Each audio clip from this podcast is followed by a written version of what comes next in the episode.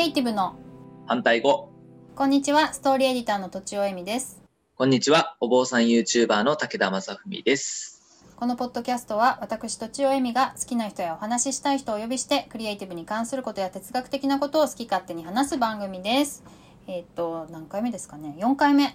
となります、はい、武田さんよろしくお願いします、はい、よろしくお願いします。と今までこうスルーしてましたが、カウンセラーとして活動されてるということで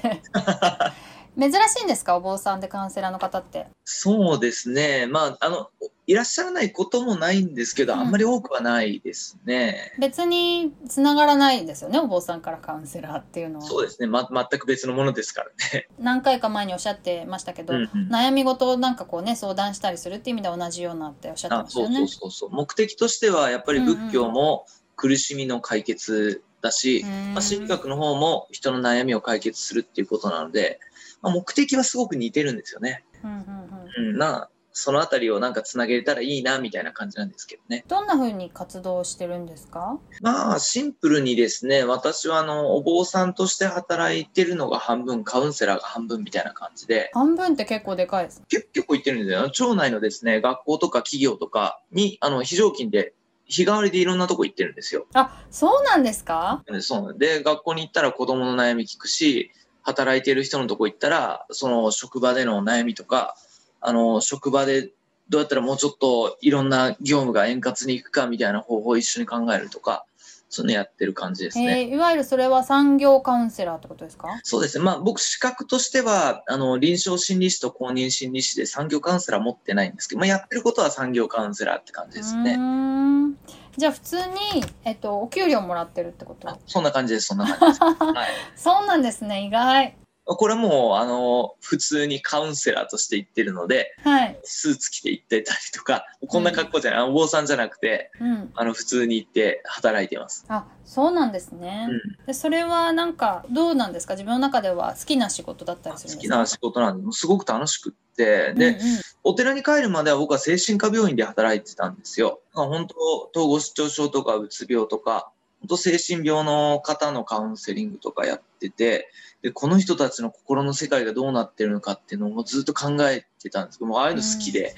すごい楽しかったんですけど、でお寺帰らなきゃいけなかったから、まあ、泣く泣くその仕事はやめて、まあ、帰ってきて、まあ、近くでできることって言ったら学校とか企業とかのねカウンセラーかなってことで、まあ、今のも本当もっとカウンセリングいっぱいやりたいんです。いろんな人の話聞きたいし楽しいんですけど、まあお参りしなきゃいけない、お葬式行けなきゃいけないので、あんまり仕事も入れすぎるとお参りできなくなっちゃうので、はい、これぐらいにしてるって感じですね。週に にさんにちって感じですか？うん、ぐらいかな、それぐらいだと思います。うん、で日中だけ行ってみたいな、はい、じゃあ学校ってことは子供とかもやってるんですか？そうそうそうそう、スクールカウンセラーってこと？あ、スクールカウンセラーで行ってます。あ、うちのね小学校にも来てますけど、全校配置になってると思います。どこの小中学校もあるはずです。ああいう風に相談室にいらっしゃるってことですか？そうそう、あそこにいるんですそうなんですね、はい。えー、カウンセラーはどういうところが好きなんですか？いやー、まあね、人の話を聞くのが好きで、うん、で話を聞くっていうよりかなんかその人の人生を一緒に追体験できるっていうのがすごい勉強にもなるし、うん、自分で思ってもないような環境とか自分が想像できないような感情とかっていうのがいっぱいあって、でそういう話を聞くのがねすごい好きなんですよね。へー、じゃあ小説読んでるような感じですか？あ、だと思いますね、感覚的には多分そうだと思う。う小説で体験できるようなことを実際目の前の人がいろんな経験しておられるのを聞いて、でしかもカウンセリングで自分もそこにコミットできるので、本当やりがいのある仕事ではありますね。へー、なんかそういうのって、まあ、ちょっと病んでる方とお話しするときに、うん、そういうのもらっちゃうみたいなのを聞いたことあるんです。そういうのありますか？うん、まあ、やっぱりありますよね。しんどくなる、うん、もう本当絶望的な状況で生きている人っているので、うん、でもそういう方の話聞いてるとしんどくなるのもあるんですけど、ただまあ、うん、僕ね割とねあのさっぱりしてるので、はい、平気ですなるほど割とこあの気持ち切り替えるの得意なので、うんうん、まあ、へこみもするんですけど、でそれを切り替えるのにもあの仏教すごく役に立ってると思ってて、で仏教の教えだと一切皆苦っていう言い方をするんですけど、うんはい、全てのものは皆苦しみであるっていう言い方をするんですよね、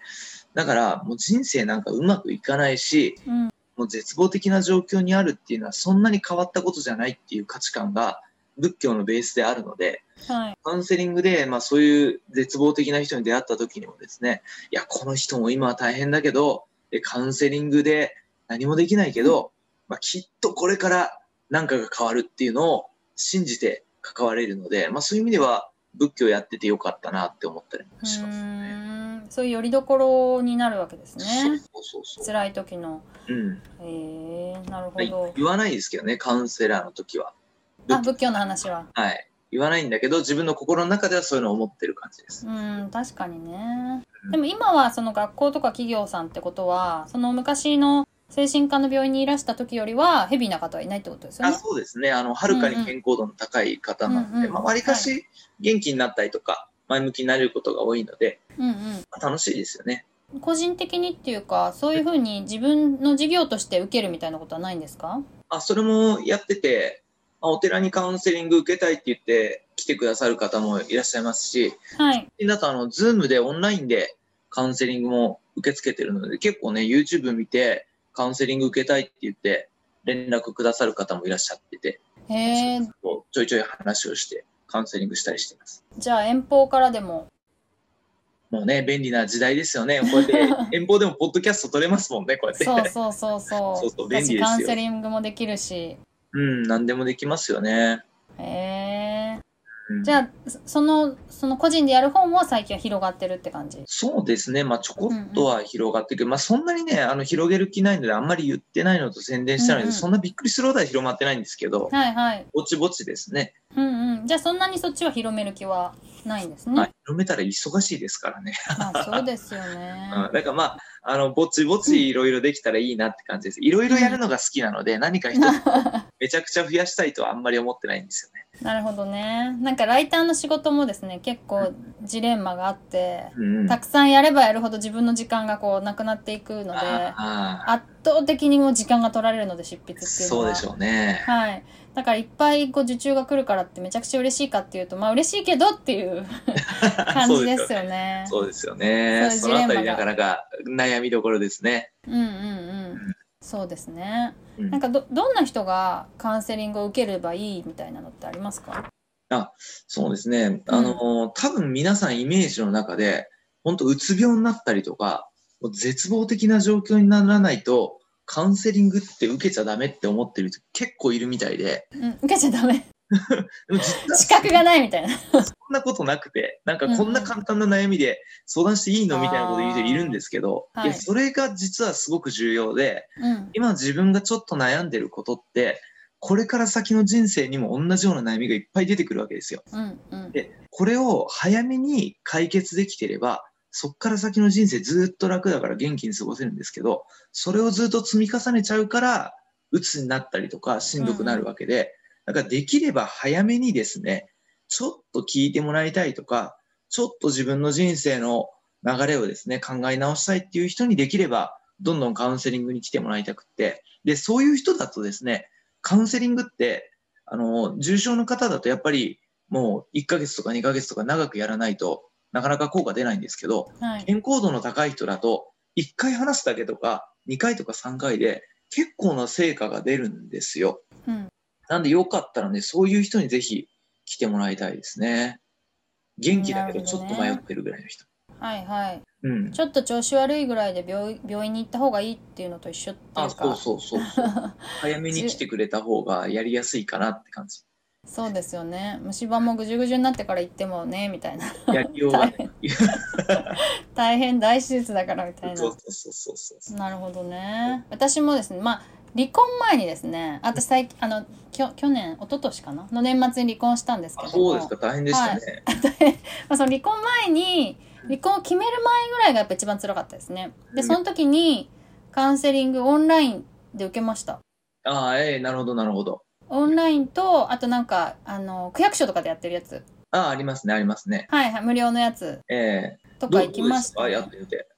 そうですね。なんか私はその相手の方と信頼関係を構築するまでがちょっと大変なのかなと思いました。で、本当に信頼できないと、なんか全てこう自分の弱みまでさらけ出せないっていうか、うん、うん、だからそれで相手の方がどれぐらい信頼に足りうるのかみたいなところを測っちゃうんですよね。ああ、なるほど。いや、でも大事なことですよ。それそうですか。それでなんかあんまりこうすっきりはしたけれどもとかちょっと前に進めた感じはするけれども、うん、本当はもうちょっと聞いてほしかったしもうちょっと言いたかったなみたいなのが残りましたね。あ、まあ、どっちもいっかいしか受けなかったので。ああ、はいはいはい。うんうんうんうん、それはまたにかいめがあったら違ったかもしれないですし、あとまあね、やっぱりね、あと相性があるんですよ。なんて言ったって。ありそう。そうだから、はい、いい自分に合った人にいっかいめで出会えるとは本当限らないので、あ、やっぱ何人か聞いてみると、あ、この人ありだけどこの人ちょっとみたいなのが見えてきますよね。うんうん、でそうなって自分に合った人に、まあ、気軽にこうやってオンラインとかだとアクセスできるので、うん、いい時代ですよね。なるほどね。そうですよね。うん、そうか、だんだんこうやっていくとこういう人が合うなっていうのもだんだん 目, 目が肥えてくるじゃないけど、いや、そうそうそうそう、分かったりするんですかね。あると思います。で、あのカウンセラーって実はあのバックボーンの理論がみんな結構違うんですよ。あ、だからその人がどの理論を用いて、えー、カウンセリングやってるのかによってそのいちじかんの雰囲気って全然違うので、確かにそういう意味でもご自分が受けたいカウンセリングにはこういう人のが合ってるよねっていうのがやっぱあるので、まあ、そのあたりも含めてね、いろいろやって知っていくと自分に合ったものが見つかりやすくなりますよね。うん、例えばな、どんな理論があるんですか？具体的に名前を教えてもらうとしたら。えっとですね、まあ、大きく分けたらみっつかな、メジャーなの。はい、えっと、はい、ひとつめが精神分析って言って、もうあなたの無意識分析しますみたいな感じで、もう気づいていない過去であったりとか、その自分の無意識の世界をこう探索していくことで、えー、自分の見えてなかった自分に気づいたりとか、あの自分のもう心の在り方っていうものをちょっとこう変えていくっていうのを目指すのがあって、これはあの考えるのが好きな人とか哲学が好きな人は好きなんですけど、あ、はい、パッと言われるとしんどいとか、ちょっとそこまで過去掘り下げられるとちょっと嫌だっていう人はあんまり向いてないんですよね。うんうん、でそれに対してあの認知行動療法っていうのが今結構日本ではメジャーになりつつある、はい、よく聞きますね。これはね、あのさっぱりしてるんですよ。もうシステマティック、そうなんだ、うん、システマティックでもうあの構造がはっきりしてるので、どんな人がやっても一定の成果が上げやすいっていうのがあって、でこれはね、もう論理的なとこでも余計なこと言わないでくれっていう人はこれめちゃくちゃ合ってるんですよ。さっさとやろうっていう人はもうすごい合ってて、だけど、うん、なんかゆっくり傾聴してもらいたいとか、なんかもっとでも裏というかもっと深い何かがある気がするっていう人はちょっとこれだけだと物足りなかったりするんですよね。で、一方であのパーソンセンタードアプローチっていうのがあって、これがあのいわゆるあのカウンセラーって何も言わずにはいはい言って聞いてるみたいなイメージあったりするかもしれないんですけど、うんうん、なんか割とそういう理論に立ってる人も中にはいてですね、でもその傾聴だけしてるっていう人の中で本当に職人的なカウンセラーがいて、ただ話を聞いてるんだけど恐ろしく相手を元気づける人っていうのがいるんですよ。へー、この先生はすごいなと思う人が僕も何人かいらっしゃるんですけど、そういう先生はですね、本当に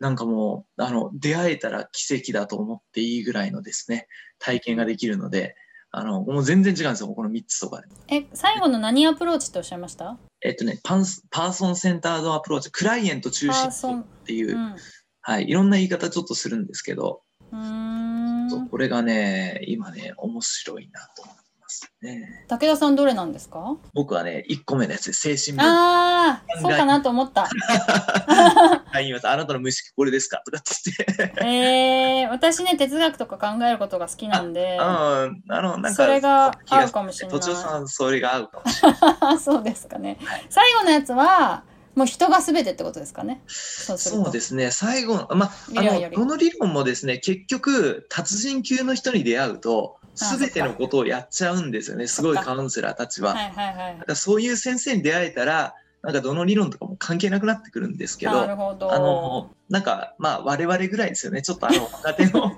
カウンセラーとかになるとどれやってたかっていうのが結構な影響があったりするので。うーん、まあ、どれがいいかっていうのも考えてもいいかもしれないですね。面白いですね。すごい初めて聞いた。ありがとうございます。じゃあ今日はカウンセラーのことをね、はい、お伺いしました。はい、はい、ありがとうございました。はい、ありがとうございます。以上、とちおえみと武田正臣でした。